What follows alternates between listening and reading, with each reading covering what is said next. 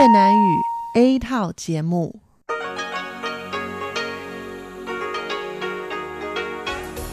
Đây là Đài Phát thanh Quốc tế Đài Loan RTI.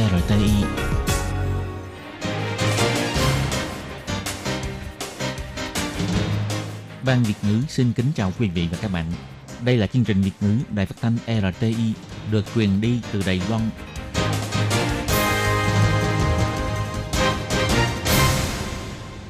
Thiên Nhi xin chào các bạn. Các bạn đang đón nghe chương trình do Ban Việt ngữ Đài RTI được truyền thanh từ Đài Loan thực hiện.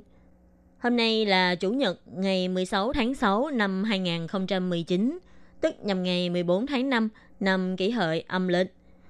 Chương trình của ngày hôm nay bao gồm các phần như sau. Mở đầu là phần tin quan trọng trong tuần. Tiếp đó là chuyện vãng đó đây, góc giáo dục và nhịp cầu giao lưu. Trước hết, xin mời quý vị và các bạn đón nghe bản tóm tắt của các mẫu tin quan trọng trong tuần vừa rồi. Ủng hộ Hồng Kông theo đuổi tự do, Tổng thống Thái Anh Văn từ chối một nước hai chế độ. Tổng thống Thái Anh Văn nói, Đài Loan là đối tác đáng tin cậy trong công tác phòng chống tội phạm xuyên quốc gia. Hàng nghị sĩ Mỹ ủng hộ dự án mua sắm vũ khí. Bộ Ngoại giao Đài Loan tiếp tục làm sâu sắc thêm mối quan hệ giữa Đài Loan và Mỹ. Ký kết hiệp định thương mại tự do Đài Loan-Mỹ, Đặng Chứng Trung nói đã chuẩn bị sẵn sàng. Đón tiếp Viện Nghiên cứu Dự án 2049 của Mỹ, Tổng thống Thái Anh Văn nói hy vọng mối quan hệ Đài Loan-Mỹ có bước tiến triển mới. Điện lực Đài Loan mua tổ máy phát điện dùng ga của GE. Nghị sĩ Thượng viện Mỹ khen ngợi quan hệ hợp tác Đài Mỹ đã được mở rộng thêm. Sau đây xin mời các bạn cùng đón nghe phần nội dung chi tiết của bản tin. Gần đây, chính phủ Hồng Kông đẩy mạnh sửa đổi pháp lệnh người phạm tội bỏ trốn. Việc này dẫn đến cuộc biểu tình phản đối luật dẫn độ của trên 10.000 người Hồng Kông. Đối với việc người dân Hồng Kông phát động cuộc biểu tình với quy mô lớn này, ngày 10 tháng 6, Tổng thống Thái Anh Văn cho hay, những người quan tâm đến tự do, dân chủ và nhân quyền trên thế giới đều rất quan ngại cuộc biểu tình tại Hồng Kông, và Đài Loan cũng không ngoại lệ. Tổng thống Thái Anh Văn cho hay,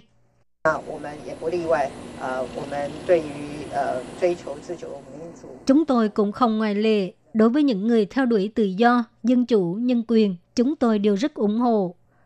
Tổng thống Thái Anh Văn còn cho biết, tự do, dân chủ và nhân quyền tự như không khí vậy. Nếu không có bảo vệ tốt thì sau này có thể sẽ không có sức để bảo vệ. Cho nên Tổng thống nhấn mạnh, chính phủ tuyệt đối không thể cũng không chấp nhận một nước hai chế độ. Bởi vì như vậy, tương lai của Đài Loan sẽ bị chi phối. Tổng thống Thái Anh Văn cho biết, chỉ cần còn làm Tổng thống, bà sẽ không chấp nhận một nước hai chế độ. Bà nhất định sẽ bảo vệ chủ quyền của Đài Loan. Tổng thống Thái Anh Văn cho hay,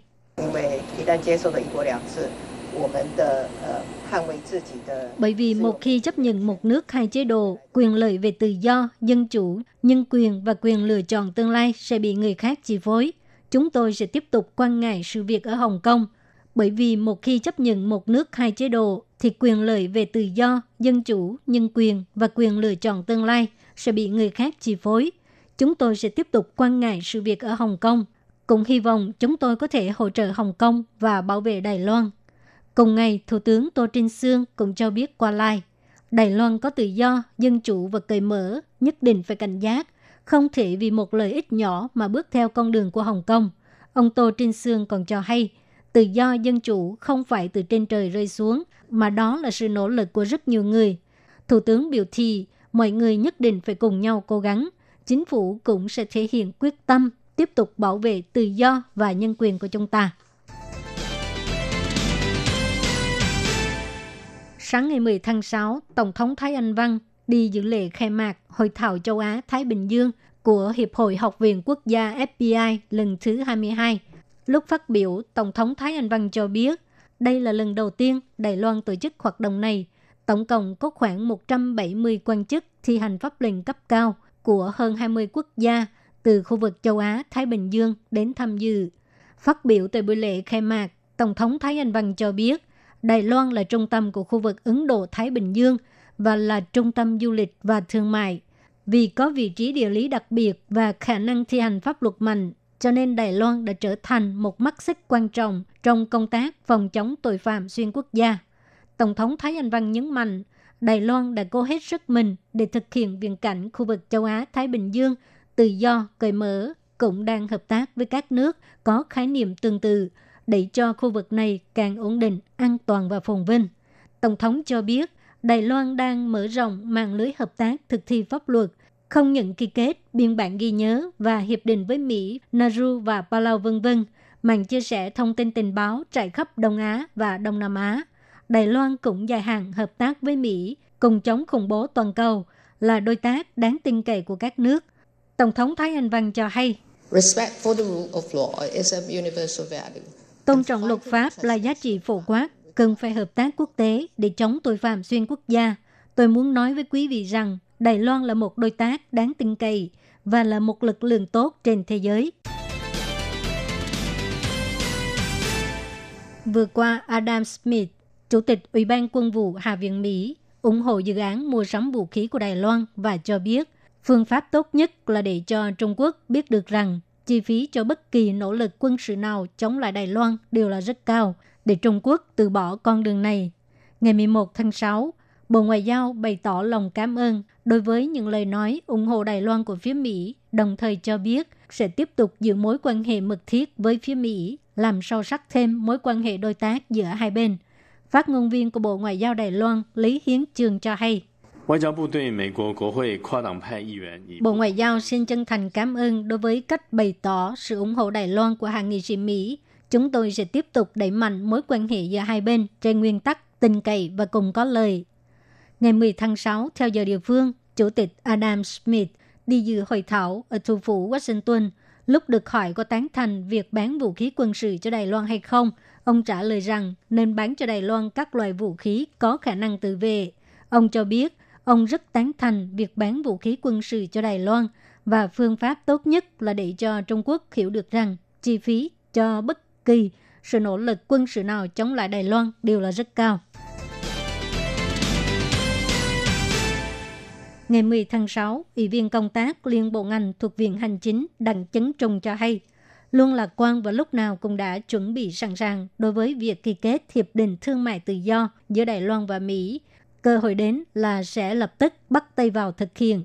Ông Đặng Chứng Trung dẫn 112 doanh nhân đến Mỹ tham gia hội nghị lựa chọn đầu tư vào Hoa Kỳ. Đài Loan liên tục 2 năm liền là đoàn đại diện lớn nhất trong các đoàn tham gia hội nghị. Doanh nghiệp tham gia bao gồm các ngành nghề, công nghiệp thông tin, công nghệ sinh học cho đến ngành thép v.v. Lúc trả lời phỏng vấn, Brent Christensen, Giám đốc Văn phòng Đài Bắc thuộc Hiệp hội Mỹ tại Đài Loan cho hay, Đài Loan lại trở thành đoàn đại diện lớn nhất trong các đoàn tham gia hội nghị lựa chọn đầu tư vào Hoa Kỳ. Một lần nữa bày tỏ lời hứa của Đài Loan đối với mối quan hệ kinh tế giữa Đài Loan và Mỹ. Brent Christensen cho hay, hội nghị đầu tư này sẽ mang đến cơ hội quan trọng để mang lại giá trị mới trong mối quan hệ Đài Loan và Mỹ, để cho Đài Loan một lần nữa chứng minh rằng Đài Loan có thể trở thành đối tác kinh tế tuyệt vời của Mỹ. Ông rất vinh dự có thể dẫn đoàn đại diện đi tham gia hội nghị. Ngày 12 tháng 6, Tổng thống Thái Anh Văn cho hay quan hệ Đài Mỹ đã đạt đến trạng thái tốt nhất trong những năm gần đây. Bà hy vọng trong tương lai, hai bên có thể cùng chứng kiến càng nhiều bước tiến mới trong mối quan hệ Đài Mỹ. Sáng ngày 12 tháng 6, tại Phủ Tổng thống Thái Anh Văn đã tiếp đón phái đoàn chuyên gia học giả của Viện Nghiên cứu Dự án 2049 do ông Richard Armitage, nguyên Thứ trưởng Bộ Ngoại giao Hoa Kỳ dẫn đầu. Trong lời phát biểu chào mừng, Tổng thống Thái Anh Văn bày tỏ nước Mỹ là đối tác chiến lược và đối tác kinh tế quan trọng nhất của Đài Loan trên trường quốc tế. Trong 3 năm qua, hai bên đã có hợp tác và giao lưu mật thiết trong nhiều lĩnh vực như kinh tế, an ninh, v.v. Như việc chính phủ Mỹ từng 3 lần tuyên bố bán vũ khí cho Đài Loan, tăng cường an ninh quốc gia cho Đài Loan. Vào tháng trước, ông Alex Azar, Bộ trưởng Bộ Y tế Mỹ, đã lên tiếng vì sự tham dự của Đài Loan vào Đại hội đồng Y tế Thế giới lớp WHA. Những điều này đều thể hiện sự ủng hộ Đài Loan của Mỹ. Tổng thống Thái Anh Văn chỉ ra, quan hệ Đài Mỹ nhận được sự ủng hộ mạnh mẽ của các đảng phái Mỹ. Bà bày tỏ sự cảm ơn đối với tình cảm này và sẽ tiếp tục hợp tác mật thiết với Mỹ, tăng cường quan hệ hợp tác song phương, cùng đối đầu với rủi ro và thách thức trong khu vực. Cũng hy vọng quan hệ Đài Mỹ có bước phát triển mới trong tương lai. Tổng thống nói, Quan hệ Đài Mỹ đã đạt đến trạng thái tốt nhất trong những năm gần đây. Với sự nỗ lực của hai bên, cơ quan đại diện sự vụ Hoa Kỳ tại Đài Loan, từ tên gọi Ủy ban điều phối sự vụ Bắc Mỹ, chính thức đổi tên thành Ủy ban sự vụ Hoa Kỳ tại Đài Loan.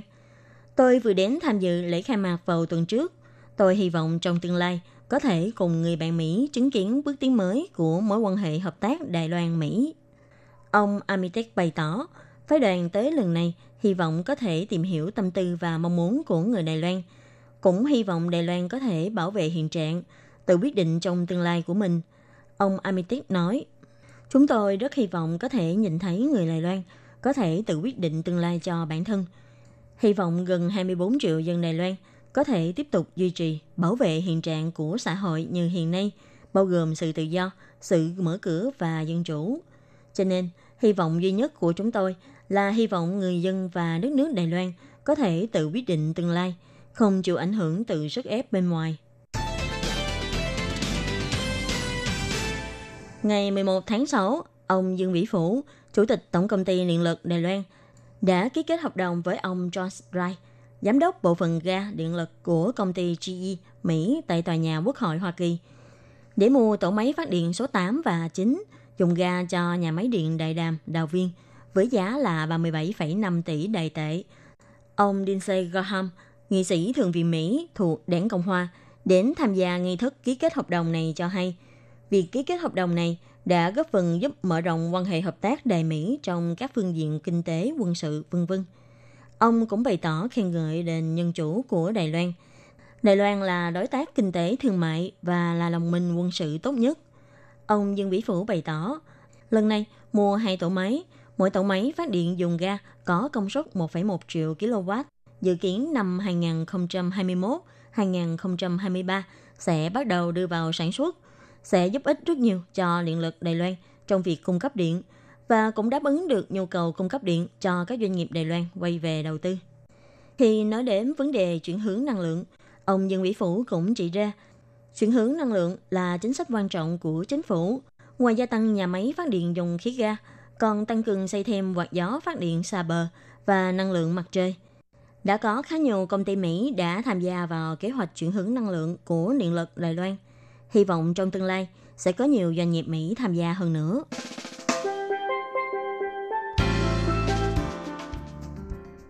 Các bạn thân mến, vừa rồi là các bản tin quan trọng của tuần vừa qua với các nội dung như sau.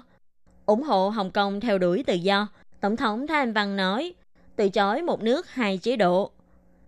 Tổng thống Thái Anh Văn nói, Đài Loan là đối tác đáng tin cậy trong công tác phòng chống tội phạm xuyên quốc gia. Hàng nghị sĩ Mỹ ủng hộ dự án mua sắm vũ khí. Bộ Ngoại giao Đài Loan nói, tiếp tục làm sâu sắc thêm mối quan hệ giữa Đài Loan và Mỹ. Ký kết Hiệp định Thương mại Tự do Đài Loan-Mỹ, ông Đặng Chứng Trung nói đã chuẩn bị sẵn sàng. Đón tiếp Viện Nghiên cứu Dự án 2049 của Mỹ, Tổng thống Thái Anh Văn nói hy vọng mối quan hệ Đài Loan-Mỹ có bước tiến triển mới. Điện lực Đài Loan mua tổ máy phát điện dùng ga của GE. Nghị sĩ Thượng viện Mỹ khen ngợi quan hệ hợp tác Đài-Mỹ đã được mở rộng thêm. Các bạn thân mến, vừa rồi là phần điểm lại các tin quan trọng trong tuần vừa rồi. Bản tin quan trọng của ngày hôm nay do Khí Nhi biên tập và thực hiện đến đây là kết thúc. Cảm ơn sự chú ý lắng nghe của quý vị và các bạn. Xin thân ái chào tạm biệt các bạn.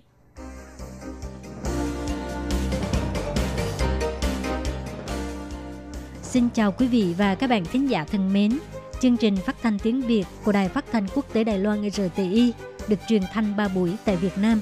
Mỗi buổi phát 1 tiếng đồng hồ. Buổi phát chính vào lúc 6 giờ đến 7 giờ tối hàng ngày giờ Việt Nam qua tần số SW 9425 kHz với sóng dài 31 m. Buổi phát lại lần thứ nhất vào hôm sau 9 giờ tới 10 giờ tối Việt Nam qua tần số SW 9625 kHz với sóng dài 31 m. Buổi phát lại lần 2 vào hôm sau 6 giờ đến 7 giờ sáng giờ Việt Nam qua tần số SW 11.655 kHz với sóng dài 25 m. Ngoài ra, tại Giang Nghĩa, Vân Lâm và Đài Nam có thể đón nghe chương trình phát thanh tiếng Việt qua tần số AM 1422 kHz vào lúc 7 giờ tới 8 giờ tối hàng ngày giờ Đài Loan.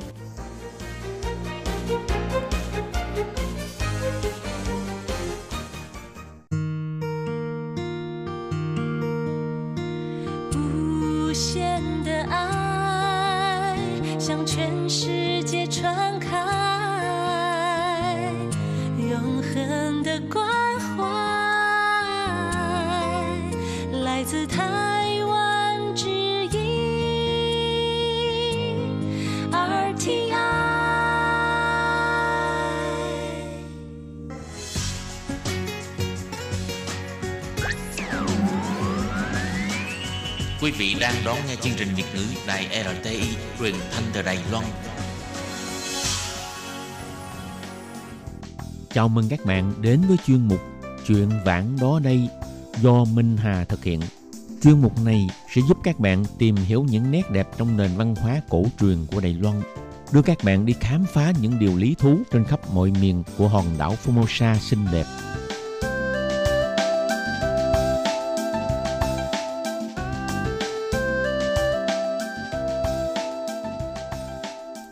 Minh Hà xin kính chào quý vị và các bạn. Các bạn thân mến, trong các ghi chép lịch sử có niên đại cổ nhất về Đài Loan thì huyện Nam Đầu, Nán Thổ Xuyên là một trong những huyện và thành phố có lịch sử phát triển sớm nhất tại đảo quốc này. Xưa kia, chính phủ từ Đài Loan đã được thành lập tại Nam Đầu, do đó khiến thành phố Nam Đầu trở thành khu trung tâm của Đài Loan, nhất là tại khu trại Gia Binh luôn nổi tiếng với những món đặc sản mì từ vùng Đông Bắc Trung Quốc, trở thành món ăn truyền thống và dân dã của địa phương.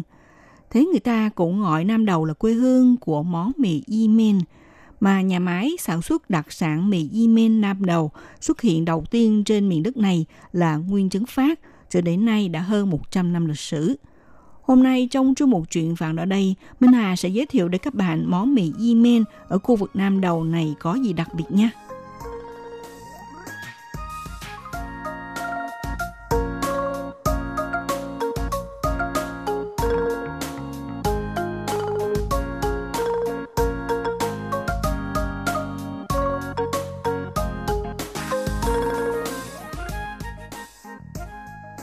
Ở Đài Loan có hai nơi nổi tiếng với đặc sản mì Yimen, một là khu vực Đài Nam, còn một địa điểm khác là ở huyện Nam Đầu.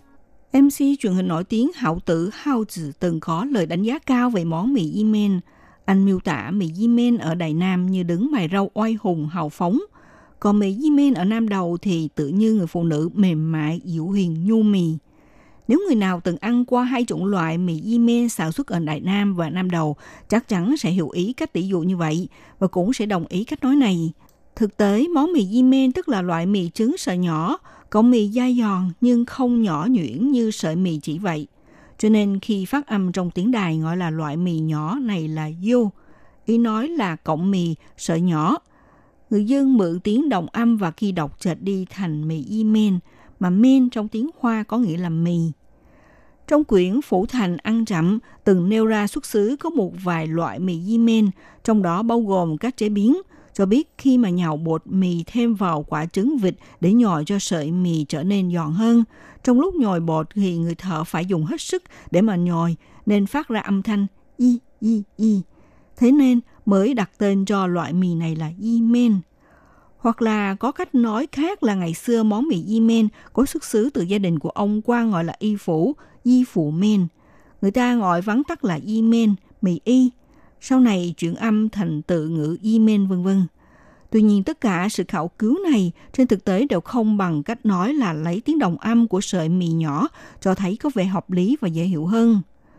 Tuy nhiên, dù thế nào đi nữa, món mì Yimen thực sự là từ rất sớm trở thành một món đặc sản ở mỗi vùng miền Đài Loan, mà món mì Yimen của Nam Đầu thì thừa kế theo phương pháp làm mì cổ truyền của người Phúc Kiến, giòn mà không cứng, mềm mà không nở, vừa thơm ngon mang khẩu vị độc đáo của địa phương. Chính vì vậy, đây là bí quyết của món mì Yimen ở Nam Đầu cho đến ngày nay vẫn tạo được tiếng vang ở địa phương.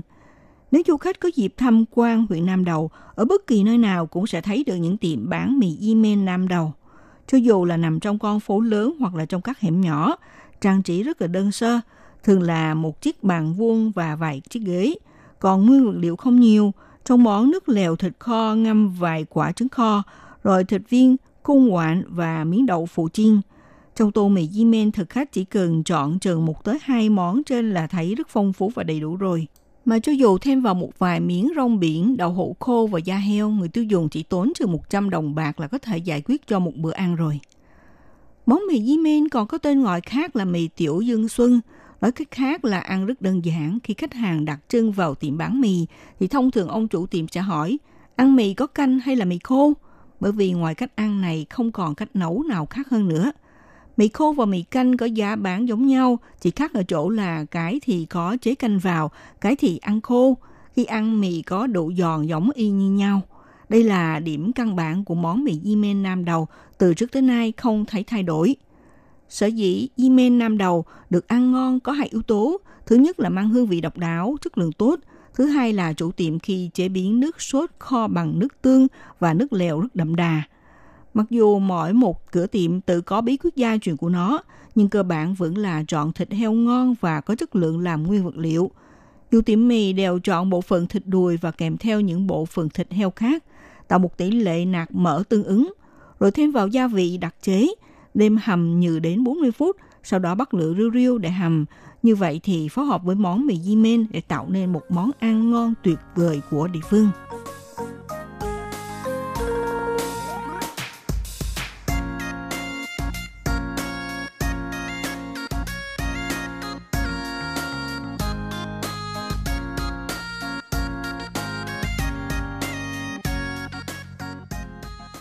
Các bạn thân mến, các bạn đang theo dõi chuyên mục Chuyện vặt ở đây của Đài Phát thanh RTI do Minh Hà thực hiện. Hôm nay thì giới thiệu đến các bạn món mì đặc sản Yemen ở khu vực Nam Đầu có gì đặc biệt. Để khuyến khích các tiệm mì nâng cấp chất lượng, tại huyện Nam Đầu từng tổ chức cuộc thi chọn ra tiệm đứng đầu về mì Yemen do người dân bỏ phiếu bình chọn ra những tiệm mì ngon nhất huyện. Trước sự động viên này khiến nhiều tiệm mì tham gia hàng ngũ thi đua, họ cải tiến khẩu vị, trang hoàng lại cửa tiệm. Cho đến bây giờ, tiệm mì mang bảng hiệu tiệm mì Yemen A Chương tọa lạc trên con đường Dân Quyền thành phố Nam Đầu, ở gần khu chợ bán lẻ vẫn còn treo bức hoành đề chữ vua mì Yemen Nam Đầu. Ngoài ra, Ủy ban thành phố Nam Đầu hàng năm đều tổ chức hoạt động lễ hội mì Yemen Nam Đầu để tuyên truyền quảng bá đặc sắc của địa phương và khiến cho món ăn dân dã huyện Nam Đầu ngày càng thu hút du khách khắp nơi đến ủng hộ và trở thành một trong những món ẩm thực bình dân của địa phương. Có thể nhiều người sẽ rất ngạc nhiên khi biết được mẹo chính làm cho món mì Yemen được ăn ngon là nguyên vật liệu của món mì chỉ sử dụng nước muối và bột mì để nhồi ra những sợi mì ngon tuyệt. Dĩ nhiên thì cũng tùy thuộc vào tiệm mì chọn chủng loại bột mì có chất lượng cũng như là kinh nghiệm trong quá trình chế biến. Hiện nay ở thành phố Nam Đầu có gần 10 nhà máy chuyên sản xuất sản phẩm mì Yemen và hơn 100 tiệm mì Yemen. Nhiều cửa hiệu cổ truyền đều lấy sản phẩm từ nhà máy sản xuất mì Yemen nguyên trứng Pháp đã kế thừa tay nghề từ hơn 100 năm nay. Sự ra đời của món mì Yemen Nam Đầu thực tế thì cũng trải qua một bối cảnh lịch sử. Những năm xưa cuộc sống của cư dân ở Nam Đầu còn gặp nhiều khó khăn, đời sống vật chất không sung túc như ngày nay. Hàng ngày mọi người đều lo làm ăn kiếm sống và mỗi bữa ăn thì hầu như đều rất vội, cho nên họ cần làm ra món mì sợi nhỏ để luộc dắt mì cho nhanh. Thêm vào một ít rau cải, chế thêm nước sốt thịt kho, như vậy là có thể giải quyết được một bữa ăn rồi. Vừa đỡ tốn thời gian và tiết kiệm túi tiền, cách ăn này được lưu truyền đến nay và trở thành một phong cách ăn mì của người dân địa phương. Đối với cư dân mà nói, cho dù ngày nay có biết bao món cao lương mỹ vị, vẫn không bằng món mì bình dân này. Các bạn thân mến, trong một chuyện vạn đó đây hôm nay giới thiệu đến các bạn món mì Yemen, một đặc sản ở khu vực Nam Đầu, và lịch sử phát triển của nó. Đến đây cũng xin được tạm dừng nha. Minh Hà xin kính chào tạm các bạn và hẹn gặp lại các bạn cũng trên làn sóng này vào buổi phát kỳ sau.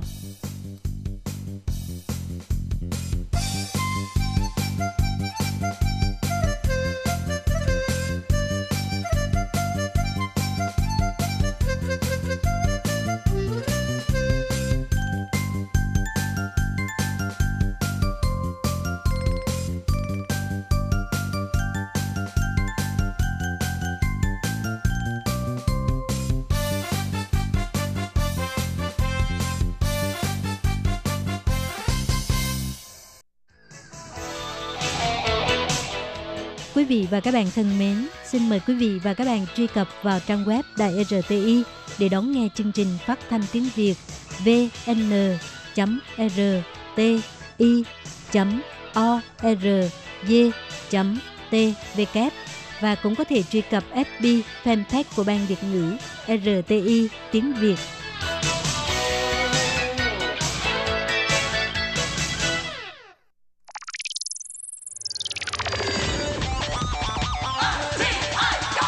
Ooh.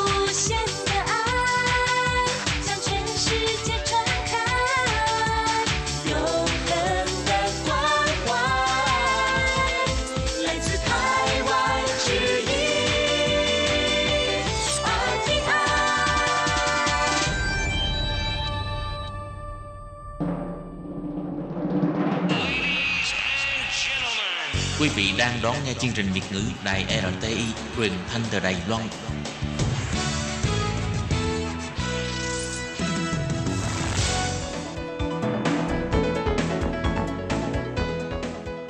Chào mừng các bạn đến với chuyên mục Góc Giáo dục do Khiết Nhi và Lệ Phương cùng thực hiện.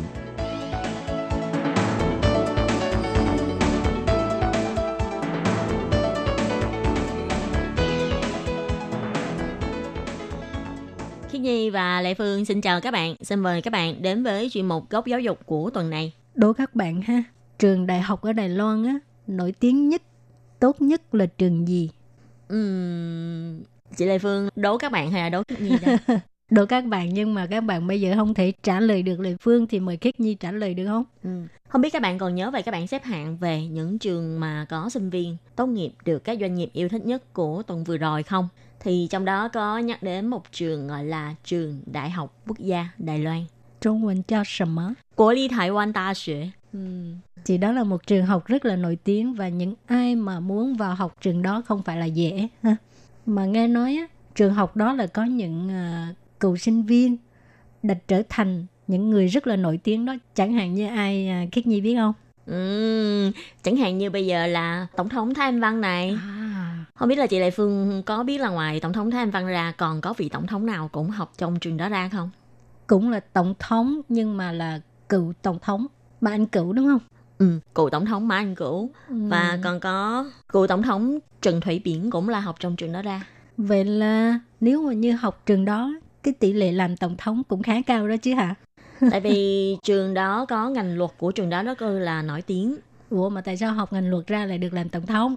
Thì tại vì học ngành luật, sau này còn có thể hiểu về luật rồi sau này còn đi theo con đường chính trị. Chứ không có liên quan.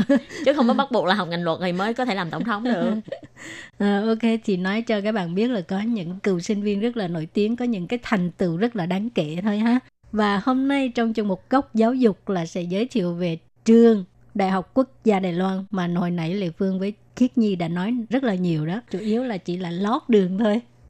Vậy sau đây thì xin mời các bạn cùng đón nghe chương trình để tìm hiểu về trường Đại học Quốc gia Đài Loan của Lý Thái Quan Ta Xuê này nhé.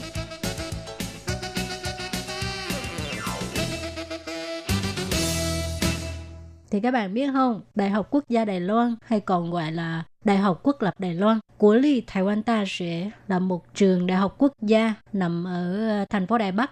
Chỉ ở Đài Loan trường này thường được gọi là Thái Tạ. Cái tiếng Hoa người ta gọi tắt đó. Khi mà các bạn nghe người ta nói Thái Tạ tức là trường Đại học Quốc gia Đài Loan. Trường này á, là bao gồm 11 học viện nè, rồi có 54 khoa, 103 viện nghiên cứu và 4 trung tâm nghiên cứu. Thực ra thì trường được thành lập vào năm 1928 là do chính quyền Nhật Bản thành lập trong thời kỳ chiếm đóng Đài Loan. Và khi đó trường được gọi là Đại học Đế quốc Taihoku. Taihoku có nghĩa là Đài Bắc. Thì lúc đó trường Đại học Taihoku này ban đầu thì chỉ có khoa nghệ thuật tự do, khoa luật và nông nghiệp v.v. Lúc đầu theo học trong trường chỉ có 60 sinh viên thôi. Thì trường thời ấy chủ yếu là dành cho người Nhật theo học nên sinh viên Đài Loan được dẫn vào học tập tại đây thì rất là ít. Và cho đến năm 1935 và 1943 thì bắt đầu trường mới bổ sung thêm khoa y và khoa kỹ thuật. Sau Thế chiến thứ hai, chính phủ Trung Hoa Nhân Quốc, tức là Đài Loan, đã tái cơ cấu lại trường thành cơ sở giáo dục cho sinh viên nói tiếng Hoa. Thì trường lúc đó mới được đổi tên lại là Trường Đại học Quốc gia Đài Loan vào ngày 15 tháng 11 năm 1945. Thì đến bây giờ, Trường Đại học Quốc gia Đài Loan vẫn được coi là trường đại học hàng đầu và danh giá nhất của Đài Loan. Trường có mối quan hệ rất là khăng khít với các viện nghiên cứu như là Viện Nghiên cứu Trung ương của Đài Loan hay còn gọi là Viện Nghiên cứu Sinica. Trường Đại học Quốc gia Đài Loan á, là có đào tạo các hệ cử nhân, thạc sĩ, tiến sĩ trong nhiều lĩnh vực ha. Mà sinh viên theo học là được phép lựa chọn bất cứ môn học, khóa học nào của các học viện của Trường Đại học Quốc gia Đài Loan. Tuy nhiên, sinh viên cần phải hoàn thành các môn học bắt buộc của mỗi chuyên ngành nếu muốn được cấp bằng tốt nghiệp. Và mỗi sinh viên là phải xác nhận chuyên ngành mình sẽ theo học khi xin học. Thì có một vài chuyên ngành là có tính cạnh tranh cao hơn các chuyên ngành khác và yêu cầu kết quả học tập cũng cao hơn. Chẳng hạn như ngành y, ngành kỹ thuật điện, điện tử, v.v. Thì gần đây, y học, kỹ thuật điện, luật và tài chính là các ngành được nhiều sinh viên lựa chọn nhất. Và hầu hết các chuyên ngành á, là cần phải học 4 năm. Mà trong khi đó, sinh viên theo học ngành nha khoa và y học á, thì mất khoảng chừng 6 tới 7 năm mới có thể ra trường. Hoa Lệ Phương nghĩ tới cái việc học mà 6-7 năm luôn. Nhưng mà thật ra học về ngành y khiến Nhi nghĩ có thể là các bạn sẽ cần khoảng 2-3 năm để học những kiến thức cơ bản và thêm 2-3 năm để học những kiến thức chuyên ngành và cộng thêm thời gian đi thực tập cùng với thời gian để đào tạo về chuyên khoa nữa. Thì khiến Nhi nghĩ cái việc mà học 6-7 năm là một thời gian không có dài. Và chị Lê Phương hãy tưởng tượng là nếu như mà chị Lê Phương để cho một bác sĩ chưa có được thực tập kỹ càng hay là được dạy kỹ càng mà khám bệnh cho mình, chị Lê Phương cũng đâu có yên tâm, đúng không? Cho nên ngành y là yêu cầu rất là cao. Thấy học mà mất hết 6-7 năm luôn, cái tuổi thanh xuân của mình nằm ở trường đại học luôn. Nhưng mà thật ra ở Việt Nam thì học ngành y cũng phải mất cỡ khoảng chừng 6-7 năm là ít. Bây giờ tổng số sinh viên đang theo học tại Trường Đại học Quốc gia Đài Loan là 33.000 và trong đó có 17.000 sinh viên là sinh viên đại học và 15.000 là nghiên cứu sinh, tức là theo học chương trình thạc sĩ hay tiến sĩ. Và Trường Đại học Quốc gia Đài Loan còn được xếp hạng là trường đại học tốt nhất Đài Loan. Theo bảng xếp hạng thế giới vào năm 2018 thì Trường Đại học Quốc gia Đài Loan xếp thứ 72 trên toàn thế giới và xếp thứ 22 trên toàn châu Á. Và ngành kỹ thuật điện và điện tử của trường này đang được xếp vào top 100 những trường có ngành kỹ thuật điện và điện tử tốt nhất của cả thế giới. Rồi thì vừa rồi Lê Phương và Khiết Nhi đã giới thiệu cho các bạn biết một vài thông tin của Trường Đại học Quốc gia Đài Loan. Và bây giờ mình giới thiệu về cái phần học phí nha. Đây là một phần rất quan trọng, ai cũng rất quan tâm. Mỗi học phí trong mỗi ngành đều khác nhau. Chẳng hạn như các bạn muốn học ngành khoa học xã hội nhân văn á, hoặc là ngành luật ha, thì học phí của một học kỳ là 50.460 Đài tệ, tương đương với 1.600 đô. Ví dụ còn ngành nông nghiệp hay là ngành vật lý thì với mức học phí là 58.520 tệ, tức là cỡ khoảng 1.900 đô. Còn học phí của ngành kỹ thuật điện máy công nghệ thông tin á, một học kỳ là 58.000 Đài tệ, tương đương với 1.900 đô. Còn học viện y tế công cộng thì học phí là 62.000 Đài tệ, tức là cỡ khoảng 2.000 USD. Còn học phí ngành y thì hơi cao một chút, đó là 79.000 tệ ha. Nếu mà tính ra tiền đô á, thì khoảng chừng 2.600, học phí hơi cao hơn rất nhiều ha, so với các ngành khác ha. Thì theo Khiến Nhi nghĩ là do ngành y sẽ phải thực tập hay là phải thực hành rất là nhiều, cho nên là học phí sẽ mắc hơn so với những cái ngành mà chỉ thuần phải đọc sách thôi. Tiếp tục là học phí của khoa nha sĩ. Wow, cũng không rẻ đâu nha. Một học kỳ là khoảng chừng 72.000 Đài tệ và tương đương khoảng chừng 2.400 đô la Mỹ. Tiếp theo nữa là học viện về quản trị và quản lý. Thì một học kỳ là 51.000 tệ, thì cỡ khoảng 1.700 USD. Cuối cùng là khoa khoa học cuộc sống thì với học phí là khoảng 60.000 Đài tệ, tức là cũng là 2.000 USD. Thì đó là về cái học phí thôi nha. Nếu như mà các bạn còn phải mua sách rồi gì đó là phải tính riêng cái tiền sách ha. Thì tiền sách là khoảng chừng 5.000 cho tới 8.000 Đài tệ. Trường sẽ có ký túc xá cho các bạn. Thì các bạn có thể đăng ký ký túc xá với trường. Do trường ở Đài Bắc cho nên là dù là ký túc xá thì vẫn không có rẻ. Thì ví dụ như cho phòng 2 người ở trong trường là cỡ khoảng 24.500 Đài tệ cho một kỳ, tức là cỡ khoảng 800 đô cho một học kỳ. Còn phòng đơn, tức là một người ở thôi, thì sẽ là 37.000 Đài tệ trong một kỳ, là cỡ khoảng 1.200 USD. Còn nếu như mà các bạn không muốn ở trong trường, các bạn muốn đi ra ngoài thuê phòng, thì trong một kỳ các bạn cần khoảng 35.000 cho đến 50.000 Đài tệ để thuê một phòng ở bên ngoài. Vừa rồi là mình giới thiệu sơ về học phí của một số ngành nghề thôi ha, chứ Trường Đại học Đài Loan là còn có rất nhiều khoa khác nữa. Nhưng mà nếu như các bạn muốn tìm hiểu thì các bạn có thể lên trang web để tìm hiểu thêm ha. Hoặc là cũng có thể viết thư, viết email cho Ban Việt ngữ để chúng tôi trả lời cho các bạn. Và bây giờ thì mình giới thiệu về thông tin khác. Vậy sau đây chúng ta sẽ cùng tìm hiểu về hồ sơ để xin nhập học vào Trường Đại học Quốc gia Đài Loan nhé. Thì tại vì do Trường Đại học Quốc gia Đài Loan có rất là nhiều học viện, như là học viện về khoa học xã hội nhân văn này, học viện văn học này, học viện luật, hay học viện về nông nghiệp, học viện về công trình, và trong Trường Đại học Quốc gia Đài Loan còn có học viện về ngành y, trong đó là gồm có ngành y tế công cộng và có ngành y khoa hay là ngành nha khoa. Ngoài ra trường còn có học viện quản trị học, và các học viện này sẽ có thủ tục và có yêu cầu khác nhau cho việc tuyển sinh. Vậy sau đây chúng ta hãy lấy ví dụ là về học viện văn học thì sẽ có những yêu cầu nào khi cần tuyển sinh các bạn nhé. Rồi thì muốn xin nhập học học viện văn học á, thì có những cái điều kiện như sau. Đó là tiếng Trung trình độ là phải B2 trở lên ha, đối với sinh viên đại học nha. Nếu như các bạn có cái tham gia kỳ thi trắc nghiệm Hoa ngữ mà cũ nha, chứ không phải mới đây, thì phải cần 77 điểm. Còn kỳ thi mới đây á, là nghe là 62 điểm trở lên. còn phần đọc thì phải trên 66 điểm. Còn cái phần trắc nghiệm tiếng Hoa mà của Trung Quốc á, thì phải cấp 4 trở lên, còn cũ là cấp 7 trở lên, hoặc là có chứng minh trình độ ngoại ngữ có giá trị tương đương. Còn nếu như mà đối với các bạn mà muốn xin theo học chương trình thạc sĩ hay là tiến sĩ thì bên Học viện Văn học của Trường Đại học Đài Loan này sẽ yêu cầu là các bạn phải có trình độ C1 trở lên. Đối với lại kỳ thi Hoa ngữ của Trung Quốc là HSK, theo chương trình cũ thì phải có cấp 8 trở lên, còn theo chương trình mới là phải có cấp 5 trở lên nha các bạn. Còn về phần hồ sơ thì các bạn phải chuẩn bị là cái bằng cấp cao nhất, rồi bằng điểm, thành tích, rồi thư ủy quyền. Ngoài ra còn có chứng minh tài chính, hộ chiếu, rồi 2 lá thư giới thiệu ha, và một cái bản gọi là từ truyện và cái bản kế hoạch học tập. Thì về cái phần này bằng cấp cao nhất thì nếu như các bạn muốn xin học đại học thì các bạn phải có bằng cấp 3. Các bạn muốn xin học thạc sĩ thì các bạn phải có bằng đại học. Các bạn muốn xin học tiến sĩ thì các bạn phải có bằng thạc sĩ. Cứ theo cấp bậc như thế thôi. Rồi thì tiếp theo là phần học bổng. Nếu như mình theo học sinh viên đại học á, của Học viện Văn học thì sẽ có 35 suất học bổng và mỗi năm sẽ nhận được 30.000 Đài tệ. Nếu như theo học đại học nha, còn thạc sĩ thì có 4 suất và mỗi tháng sẽ được nhận là 10.000 Đài tệ. Và tiến sĩ thì chỉ có 2 suất thôi, mỗi tháng là 20.000 Đài tệ. Thì thường là những người mà đã nhận học bổng khác thì sẽ không được nhận học bổng này nữa. Và thông thường thì các bạn sẽ bắt đầu xin học bổng này vào tháng 10 hàng năm. Rồi nếu như các bạn còn có vấn đề gì chưa có rõ ràng á, muốn tìm hiểu thêm thì các bạn có thể gọi điện thoại tới Học viện Văn học nha. Số điện thoại là, tại vì ở Đài Bắc mà cho nên các bạn nhớ cái mã vùng là 02. Rồi số điện thoại là 3366 4044 ha, 02 3366 4044. Thì như Khiết Nhi vừa rồi có giới thiệu là do trường này có rất là nhiều học viện và mỗi học viện sẽ yêu cầu về tuyển sinh khác nhau cũng như là yêu cầu về xét học bổng khác nhau. Và học bổng của trong mỗi ngành cũng sẽ khác nhau nhé các bạn. Hồi nãy là mình có giới thiệu về Học viện Văn học. Thì bây giờ Khiết Nhi với lại chị Lệ Phương sẽ giới thiệu với các bạn theo các học viện khác nữa, đó là Học viện Công trình. Và so với lại bên Học viện Văn học thì ngành công trình có yêu cầu về tiếng Trung thấp hơn. Tại vì khoa này sẽ không chỉ học về tiếng Trung thôi mà chủ yếu là học về kỹ thuật. Cho nên khoa này sẽ yêu cầu về bằng cấp cả tiếng Trung và tiếng Anh. Ví dụ như là về tiếng Anh thì có thể là yêu cầu về chứng nhận của TOEFL hay là IELTS hay những chứng chỉ tiếng Anh liên quan.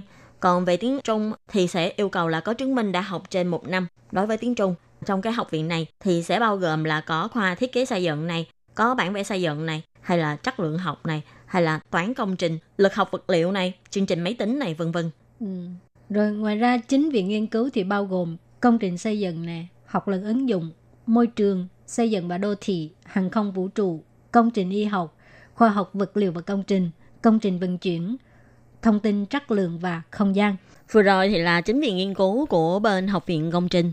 Nhưng mà nghe cái ngành học nghe có vẻ rất là chuyên nghiệp phải không khó gì? Quá chừng. Thì hồ sơ xin nhập học á, thì giống như hồi nãy Lê Vương với Khiết Nhi đã giới thiệu ha. Và số điện thoại các bạn có thể gọi tới nếu như có những thắc mắc gì thì số điện thoại là 02 3366 4286 ha, 02 3366 4286.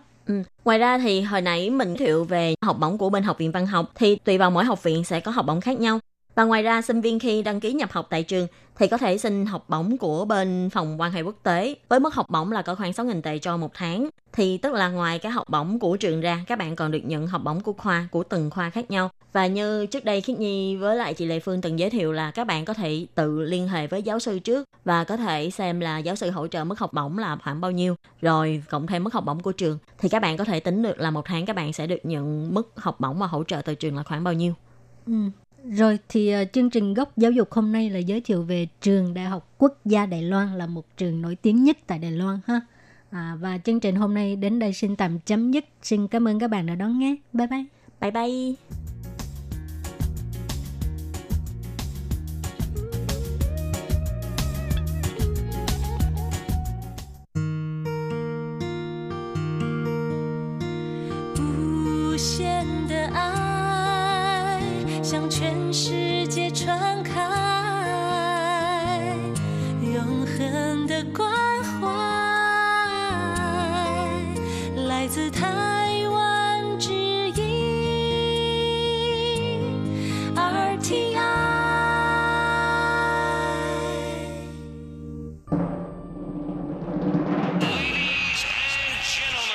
Quý vị đang đón nghe chương trình Việt ngữ Đài RTI, truyền thanh từ Đài Loan.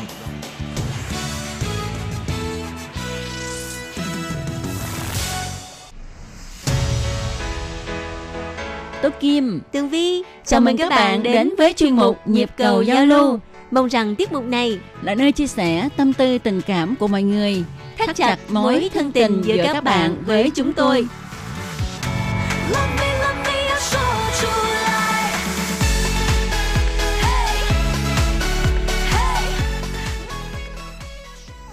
Hello, Tú Kim và Tường Vi xin chào các bạn. Hoan nghênh các bạn lại đến với chuyên mục Nhịp cầu giao lưu ngày hôm nay. Thưa các bạn, hôm nay Tường Vi và Tú Kim sẽ chia sẻ với các bạn về một đề tài mà chắc chắn là rất là thân thuộc với người Việt Nam, mà nhất là ở những khu vực ở đồng bằng sông Cửu Long dưới miền Tây á. Đó là phong tục đãi tiệc tại gia. Có nghĩa là mình sẽ dựng rạp ở trước cửa đó, rồi bắt đầu dựng bàn ghế ở đó, xong rồi sẽ mời đầu bếp ở bên ngoài, người ta nấu đồ ăn xong người ta đem đến, người ta để lên bàn cho mình, chứ người ta không phải là nấu ở nhà mình nha. Đúng rồi, nhưng mà có khi vẫn đến nhà mình nấu nếu mà nhà mình có chỗ rộng. Thì nó sẽ ngon hơn. Ồ đúng rồi, coi như là tươi mới hơn. Rồi, và ở Đài Loan cũng có đó các bạn. Mà các bạn biết không, văn hóa đãi tiệc tại gia ở Đài Loan còn lớn hơn, rầm rộ hơn ở Việt Nam mình mới ghê. Đúng vậy, đúng vậy. Và nó được gọi với cái tên rất là Đài Loan, gọi là bản tổ. Bản tổ có nghĩa là tiếng Đài. Bản là cái gì chị? Bản làm. Tổ là cái gì? Tổ tức là cái bàn á. Có nghĩa là đây là một cái cách nói của người Đài Loan. Bàn tổ có nghĩa là mình sẽ làm món ăn và để lên bàn á. Tức là mình làm bàn tiệc để mà đãi mọi người. Rồi, ok. Rồi bây giờ bắt đầu mình đi vào đề tài nhé. Thì như chúng ta biết, đãi tiệc ở nhà ha, ở Việt Nam á, thì theo Tố Kim được biết ha, thì bàn tiệc á, sẽ được bày ở trong nhà ra tới vỉa hè. Và những người mà nấu ăn cho mình á, thì họ sẽ mượn cái bếp ở nhà, ở trong nhà, hay là một cái góc của cái khu vườn ở trong nhà để mà mình nấu. Còn ở Đài Loan á, thì không có như vậy các bạn ạ. Ở Đài Loan ha, thì họ nấu ở ngay lề đường luôn. Và bàn tiệc cũng để dọc ở lề đường, tức là bên lề đường. Như vậy thì mình phải xin phép sử dụng cái vỉa hè đó trước chứ nhỉ? Dĩ nhiên là phải rồi. Nhưng mà nếu mà nhà mà có đám có tiệc á, người ta làm thì dĩ nhiên ở thôn xóm, trưởng xóm người ta cũng tự động người ta cho phép. Nhưng mà cái bàn tổ này thì hiếm khi thấy ở trung tâm thành phố Đài Bắc, mà khi mà các bạn đi về những cái vùng miền Nam Đài Loan thì mới bắt gặp được rất là nhiều. Lâu mình lái xe đi trên đường mình cũng thấy người ta dựng rạp lên và người ta đang bàn tổ để đãi tiệc đó. Thì nó xuất phát của các phong tục đại tiệc ở nhà ha, là ở Nội Môn, Cao Hùng. Và có một bộ phim điện ảnh nói về đề tài đãi tiệc lề đường rất là nổi tiếng, được sản xuất vào năm 2013. Bộ phim đó tên là Zong Po Sai, có nghĩa là sư phụ làm đãi tiệc, mà chúng ta có thể dịch nôm na là đầu bếp trưởng. Và bộ phim này hình như cũng là được quay ở khu vực Nội Môn luôn, đúng không? Đúng vậy. Và cũng nhờ cái bộ phim này ha, đã quảng bá cái văn hóa đãi tiệc rất là đặc biệt của Đài Loan. Đó là bếp dựng bên lề đường, bàn tiệc thì bài dọc lề đường. Và trong bộ phim này thì cũng giới thiệu với mọi người là những cái người mà đầu bếp chính, đầu bếp mà gọi là lợi hại về cái mảng mà đãi tiệc lề đường, họ đều xuất thân ở vùng Nội Môn, Cao Hùng. Và bộ phim này ha, cũng đã gợi lại cho mọi người nhớ về những cái món ăn rất là truyền thống của cái phong tục bàn tọa ở Đài Loan. Không biết là các bạn còn nhớ bộ phim Thần Bếp của Hồng Kông mà Sử Sịnh, nam diễn viên chính là Châu Tinh Trì.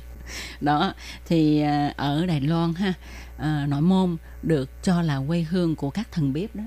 Wow. Thật ra các bạn biết không, ở Nội Môn ha, thì đây là một cái khu vực đất đai không có màu mỡ, cho nên người dân ở đây không thể nào mà tận dụng đất đai để mà trồng trọt, để mà mưu sinh hết á. Do đó ha, thì người dân ở đây, người ta mới, cái nghề đầu tiên ở đây á, là người ta đang soạt chè. Đang sọt tre để làm gì? Đang sọt tre để cung cấp cho Kỳ Sơn, là một cái khu vực lân cận mà Kỳ Sơn ở Cao Hùng nổi tiếng là trồng chuối. Đó, thì trồng chuối lúc mà thu hoạch thì phải bỏ vào cái sọt tre mà, cho nên người dân Nội Môn người ta mới sản xuất, mới đan sọt tre để mà cung cấp cho Kỳ Sơn, để những cái vườn chuối, chủ vườn chuối người ta mua về, người ta đựng chuối để mà chuyển đi những nơi khác. Nhưng mà tại sao từ một cái vùng mà mọi người đều đang sọt tre để mà đựng chuối, rồi tức quá nhảy ra làm đầu bếp rồi sao? Đó là vì thời đại tiến bộ đó. Ở thời đại tiến bộ thì những cái bao bì tiện hơn ha, thì người ta sẽ bỏ vào thùng giấy, thì thùng giấy nó gọn, vừa rẻ, rẻ.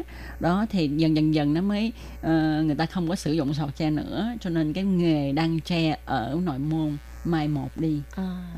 Rồi khi mà mai một đi rồi thì lúc đó người ta cũng chưa có phát triển cái nghề đầu bếp nữa, người ta phát triển qua nghề nuôi heo. Nuôi heo, nhưng mà các bạn biết không, nuôi heo á, đến năm 1997 á, thì bằng dịch lở mồm long móng, thì lúc đó cái dịch đó nó hoành hành ở đó, khiến cho cái ngành nuôi heo ở Nội Môn cũng suy sụp luôn. Trời ơi, tại sao mà ông trời không có đãi ngộ cái vùng này vậy? Làm gì là sập đó. Làm gì sập đó ha. Thì đó, thì lúc đó lâm vào cái cảnh khốn cùng như vậy, người ta không biết làm gì giờ. Cái ở vùng quê mà thì lâu lâu cũng có tiệc cưới, tiệc hỏi này kia, thì phải đãi tiệc mà ha. Thì đãi tiệc thì lúc đầu á, ở nhà người ta nấu ăn, rồi khi trong xóm có một người nấu ăn giỏi, Tường Vi, thì thí dụ mình nói xóm muốn đãi tiệc, thấy mình không biết nấu ăn thì sao, mình thấy láng giềng mình có người biết nấu, mời đến làm bếp giùm, thì ở đó mình ở Việt Nam mình cũng vậy đó. Lối sớm có người biết nấu, cái nhà mình có tiệc mời lại nấu giùm. Đó thì mời lại nấu, thì nấu tiệc thì đãi nhiều bàn thì phải có người phụ mà. Có người phụ thì người ta mới bây giờ không biết làm gì giờ, thì bây giờ mình theo cái nghề phụ bếp đi. Đó thì bắt đầu mới theo, mới tạo nên là cái nghề đầu bếp ở đây. Ban đầu nó chỉ là một cái công việc nó không có chuyên, sau đó bắt đầu người ta mới thấy được là cái thị trường này có tiềm năng và có thể đi đến cái vùng khác để nấu tiệc. Đúng vậy. Cho nên người ta mới thành lập thành một cái doanh nghiệp mà gọi là đầu bếp chuyên đi đến các nơi để mà đãi tiệc cho cái gia đình mà có đám hỷ sự hay là tang sự, đúng vậy. Thì đó, như mình nói ha, là mới đầu nó chỉ xuất phát là trong xóm có người biết nấu, thì mời lại nấu. Thì lúc đó cái người đầu bếp á chỉ cầm một cái giá thật là to đến nhà chủ để mà phụ nấu thôi, nấu giùm thôi. Tức là nhà chủ họ sẽ mua đồ sẵn hết, rồi người biết nấu mới lại tôi làm bếp chính, tôi sẽ chế biến nấu. Về sau thì xã hội phát triển, với lại có nhiều người, người ta không biết là mình sẽ đãi món gì, thì mới yêu cầu cái người mà lại phụ nấu cho mình đó, nói không mấy thì chị hay là anh đó thiết kế cho tôi các món luôn đi. Đó, từ đó ha, về sau mới phát triển ra là chuyên nghiệp hơn, tức là mình giống như là mở một cái nhà hàng di động. Mở nhà hàng di động. Đó thì người ta chỉ đến đặt và ngày nào đó có thể nấu cho tôi. Thì ở đây ha, đầu bếp sẽ tự lo liệu, tự thiết kế menu, rồi đi mua vật liệu về và sẽ dọn đến nhà chủ để mà nấu luôn. Thì theo như Tường Vi đã từng thấy ha, ở khu vực miền Nam có một số những cái xe hàng á, ở bên trong toàn là đồ ăn, bàn ghế tùm la, đó là những người gọi là những cái nhà hàng di động đó các bạn. Về sau ha, có người còn phát triển luôn cả cho mướn bàn ghế. Nấu ăn không là được rồi, nhưng mà bàn ghế thì chủ nhà phải lo liệu, phải đi mướn này kia. Thì về sau ta cũng cảm thấy phiền quá, thôi thì có người lo từ A đến Z luôn đi ha. Dịch vụ dựng rạp luôn, coi như đó là bao từ A tới Z. Chỉ cần bạn đặt tiệc với họ thì họ sẽ đến từ rất là sớm để mà chuẩn bị. Có một khâu là chuẩn bị nguyên vật liệu nấu nướng nè, một khâu thì là coi như là phục vụ, rồi dựng rạp, rồi này nọ hết luôn. Dân ở Nội Môn ha, sau khi mà gia nhập vào thị trường này ha, thì cảm thấy rất là ok, và họ đã đầu tư rất là nhiều vào cái mảng này, vào cái lĩnh vực này. và từ đó đào tạo ra ngày càng nhiều các nhà bếp giỏi. Tại vì khi mà mình đi phụ cái bếp trưởng đi ha, thì một bếp trưởng làm sao mà làm được hết tất cả công việc, phụ từ từ thì bếp trưởng làm sẽ hướng dẫn cho mình, chỉ dạy cho người trợ lý, từ từ thì họ tay nghề vững rồi. Ra mở riêng của mình. Rồi cũng có rất là nhiều người ta chịu đầu tư, người ta học hỏi thêm và sáng tạo thêm. Cho nên ở nội môn ha, thì đã đào tạo ra rất là nhiều đầu bếp xuất sắc về bản tộc. Nói đến cái này thì làm Tường Vi nhớ tới một năm tiệc tất niên của đài RTI. Thì bình thường ở đài RTI sẽ đãi tiệc tất niên ở trên cái sảnh hội nghị ở trên lầu 4, rất là to, có thể chứa tới khoảng tầm 300 người ha. Nhưng mà có một năm thì ban quản lý đài RTI mới nghĩ ra là mình phải làm cái gì đó khác biệt hơn. Cho nên là họ đã quyết định là dùng cách là đãi tiệc bàn tổ ở cái sân đậu xe của đài RTI. Thì ngày hôm đó là nhân viên của đài sẽ không có lái xe đến, để cho nguyên cái khu vực bãi đổ xe ở đằng trước nó trống trải để mà người ta dựng rạp lên và người ta đãi tiệc, để dựng rạp lên và đãi tiệc tất niên ở đó. Nhưng mà khổ một cái là bởi vì cái ngày hôm đó là tiệc tất niên vào cuối năm mà, thì ở Đài Loan có mùa đông, cuối năm đó rất là lạnh, và đãi tiệc thì người ta sẽ dựng rạp, dựng cái bạt để mà quay lại á, nhưng mà gió vào chỗ rất là lạnh luôn. Còn làm sân khấu nữa, lúc đó Tường Vi có biểu diễn mặc áo dài, trời ơi lạnh ơi là lạnh, và đồ ăn thì nó lạnh ngắt luôn, từ vì cái thời tiết ở ngoài nó lạnh quá. Thì đó, nói sáng ra thì nó có một cái cảm nhận khác khi mà mình ăn tiệc ở ngoài trời. Nó không có được tiện lợi như là ở trong nhà. Nhưng mà với cái không khí ngoài trời như vậy ha, thì nó làm cho mình gần gũi với thiên nhiên hơn. Và thậm chí ha, bây giờ tự vì người ta muốn giải quyết cái vấn đề là mùa đông quá lạnh, nếu mà ăn ở ngoài đồ ăn nó lạnh tanh hết thì nó lại mất đi cái hương vị ngon của vốn dĩ có của nó. Cho nên là người ta còn cung cấp luôn cả máy sưởi, mỗi một cái bàn sẽ có một cái lò sưởi ở trong cái rạp đó, cho nên là ấm luôn. Nhưng mà lần đó là đài của mình không có cái đó, cho nên hơi lạnh. Không sao, miễn là tình người ấm áp là được rồi. Thì cái phong tục bàn tọa ở Đài Loan ha, Tường Vi biết ha, nó có những cái món nào mà nhất định phải có không?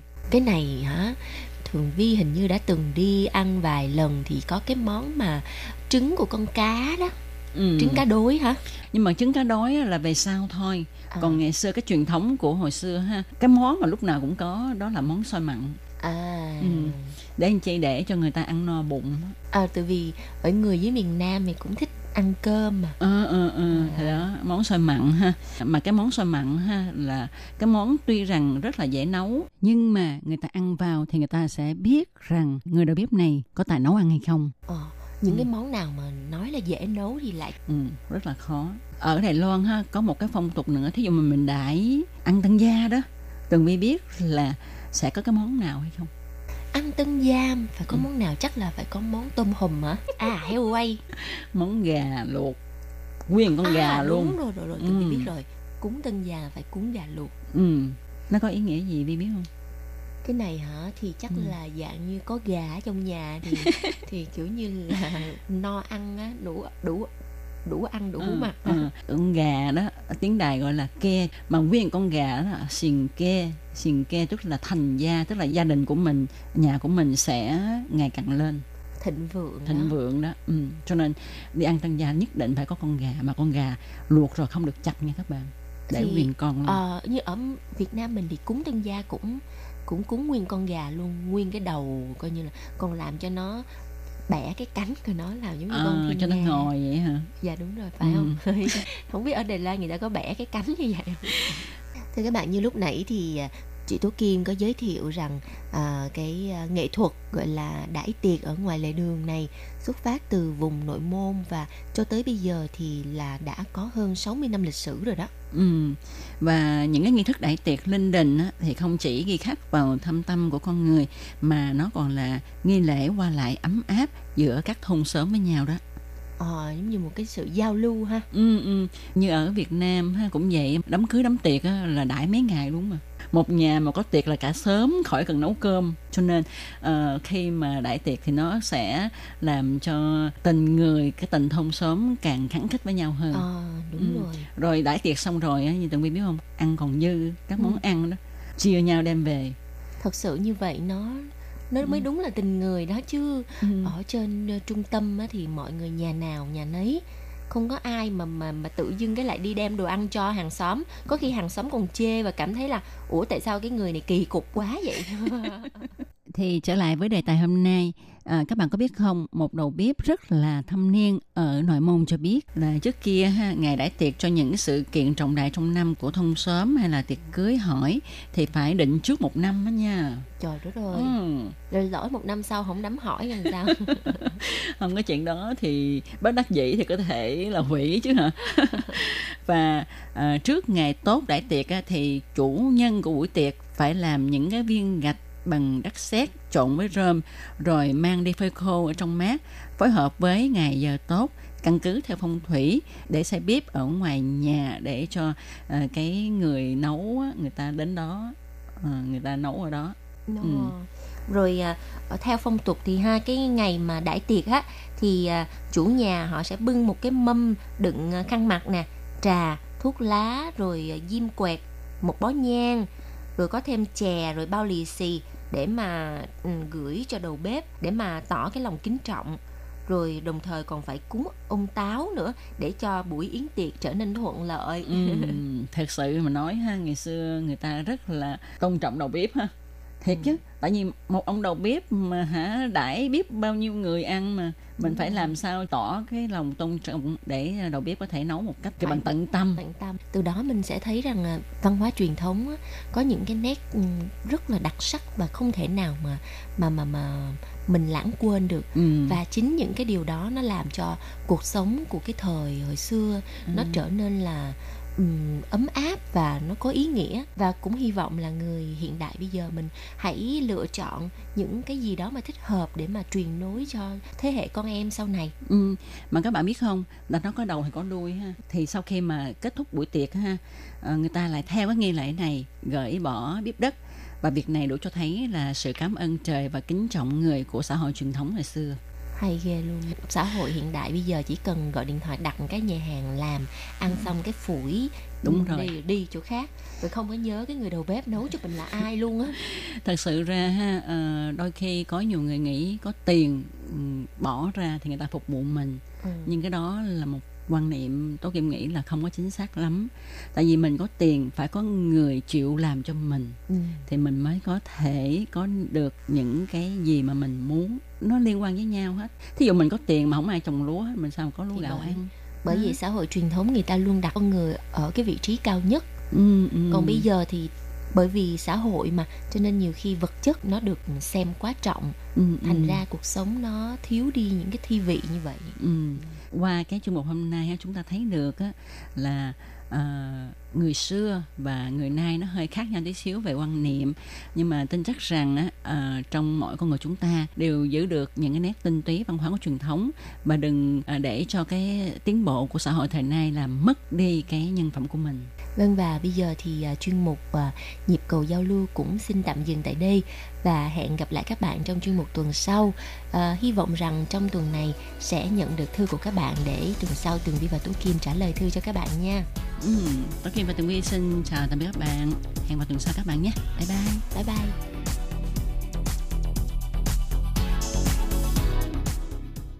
Quý vị và các bạn thân mến, sau đây là email của Ban Việt ngữ ctv@rti.org.tvk. Hộp thư truyền thống của Ban Việt ngữ Việt Nam Miss PO Box 123-199 Taipei 11199. Còn thính giả ở Việt Nam xin gửi đến hộp thư số 104 Hà Nội, Việt Nam.